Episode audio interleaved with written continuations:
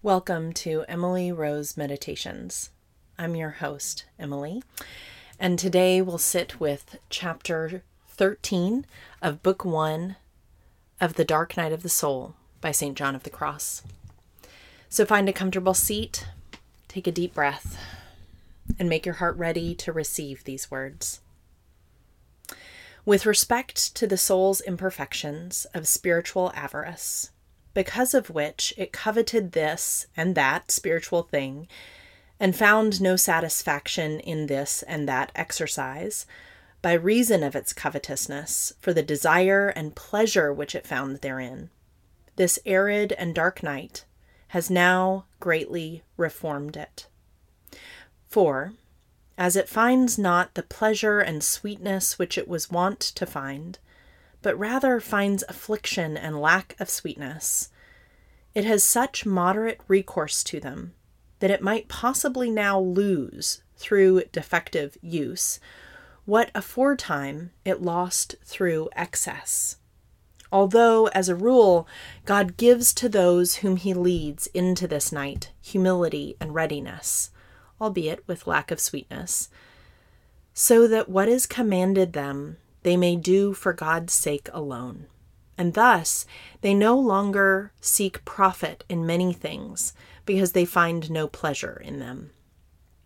With respect to spiritual luxury, it is likewise clearly seen that, through this aridity and lack of sensible sweetness which the soul finds in spiritual things, it is freed from those impurities which we there noted.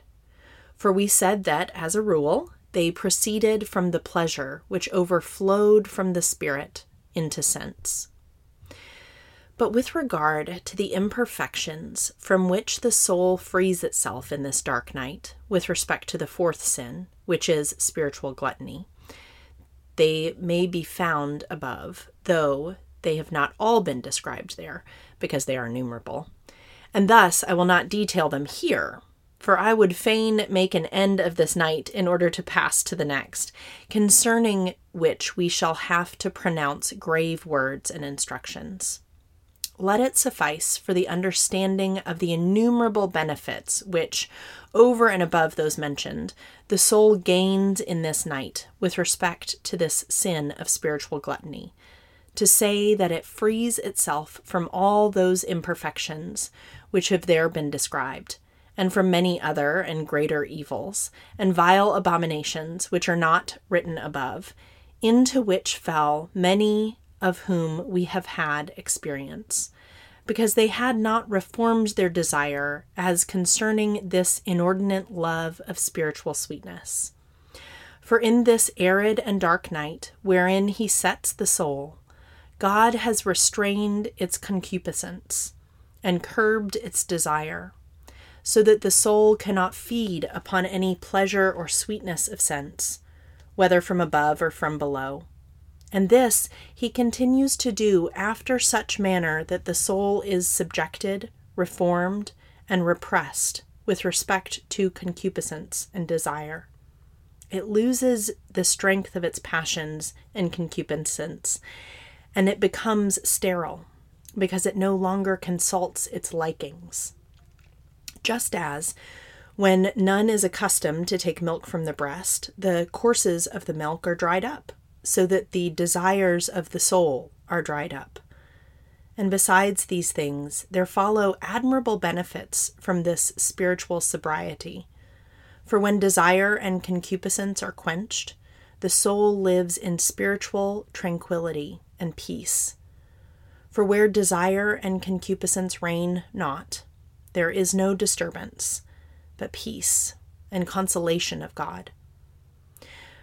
From this there arises another and a second benefit, which is that the soul habitually has remembrance of God, with fear and dread of backsliding upon the spiritual road, as has been said. This is a great benefit, and not one of the least that results from this aridity and purgation of the desire for the soul is purified and cleansed of the imperfections that were clinging to it because of the desires and affections, which of their own accord deaden and darken the soul. There is another very great benefit for the soul in this night, which is that it practices several virtues together, as, for example, patience and long suffering, which are often called upon in these times of emptiness and aridity, when the soul endures and perseveres in its spiritual exercises without consolation and without pleasure. It practices the charity of God since it's not now moved by the pleasure of attraction and sweetness which it finds in its work, but only by God. It likewise practices here the virtue of fortitude, because in these difficulties and insipidities which it finds in its work, it brings strength out of weakness and thus becomes strong.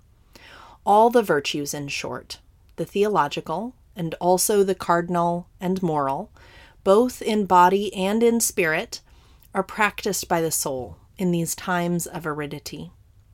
And that in this night the soul obtains these four benefits which we have described here namely, delight of peace, habitual remembrance and thought of God, cleanness and purity of soul, and the practice of the virtues which we have just described.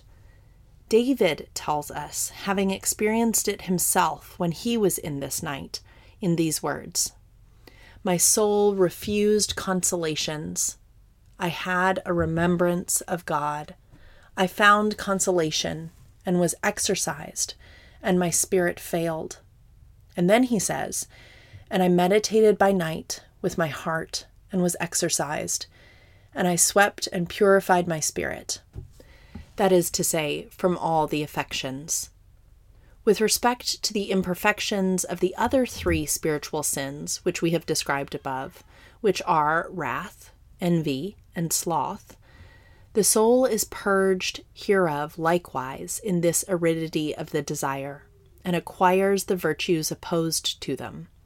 For, softened and humbled by these aridities and hardships and other temptations and trials wherein God exercises it during this night, it becomes meek with respect to God and to itself, and likewise with respect to its neighbor, so that it is no longer disturbed and angry with itself because of its own faults, nor with its neighbor because of his. Neither is it displeased with God nor does it utter unseemly complaints, because he does not quickly make it holy.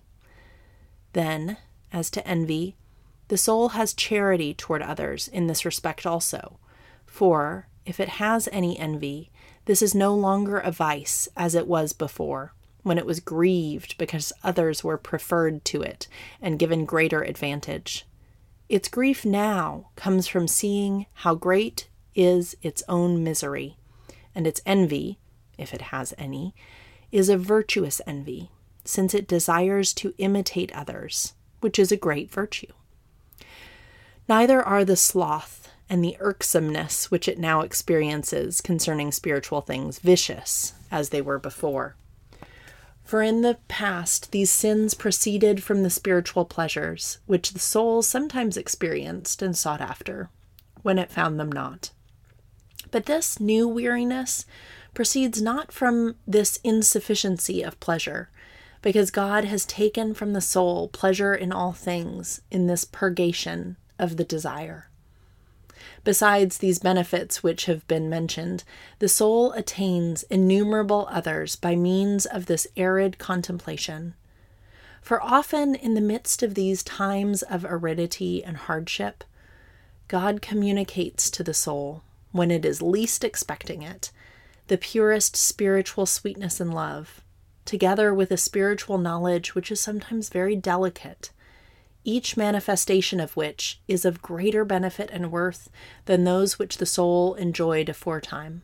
Although in its beginnings the soul thinks that it is not so, for the spiritual influence now granted to it is very delicate and cannot be perceived by sense. Finally, Inasmuch as the soul is now purged from the affections and desires of sense, it obtains liberty of spirit, whereby in ever greater degree it gains the twelve fruits of the Holy Spirit. Here, too, it is wondrously delivered from the hands of its three enemies devil, world, and flesh. For its pleasures and delight of sense being quenched with respect to all things, neither the devil, nor the world, nor sensuality has any arms or strength wherewith to make war upon the spirit. These times of aridity, then, cause the soul to journey in all purity in the love of God, since it is no longer influenced in its actions by the pleasure and sweetness of the actions themselves, as perchance it was when it experienced sweetness, but only by a desire to please God.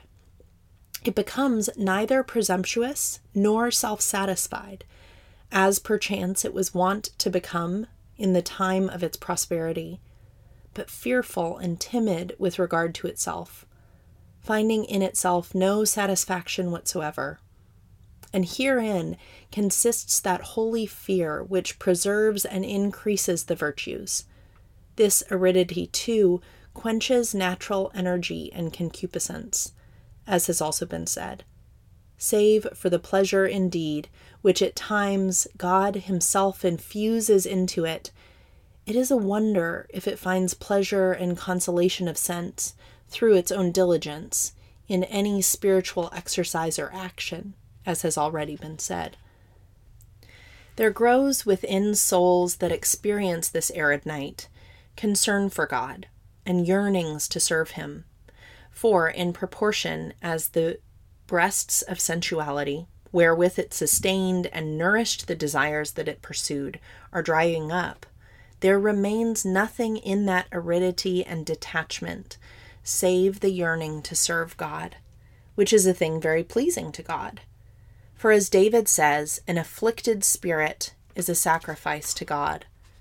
When the soul then knows that, in this arid purgation, through which it has passed, it has derived and attained so many and such precious benefits as those which have here been described. It tarries not in crying, as in the stanza of which we are expounding the lines, O happy chance! I went forth without being observed.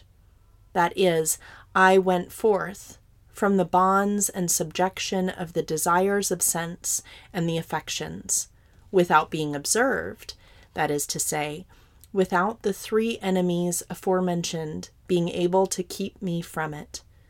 These enemies, as we have said, bind the soul as with bonds, in its desires and pleasures, and prevent it from going forth from itself to the liberty of that love of God. And without these desires and pleasures, they cannot give battle to the soul, as has been said, when, therefore, the four passions of the soul, which are joy, grief, hope, and fear, are calmed through continual mortification, when the natural desires have been lulled to sleep in the sensual nature of the soul by means of habitual times of aridity, and when the harmony of the senses and the interior faculties causes a suspension of labor and a cessation from the work of meditation, as we have said, which is the dwelling and the household of the lower part of the soul. These enemies cannot obstruct this spiritual liberty, and the house remains at rest and quiet, as says the following line my house being now at rest. Thank you for joining me today. The peace of Christ be with you.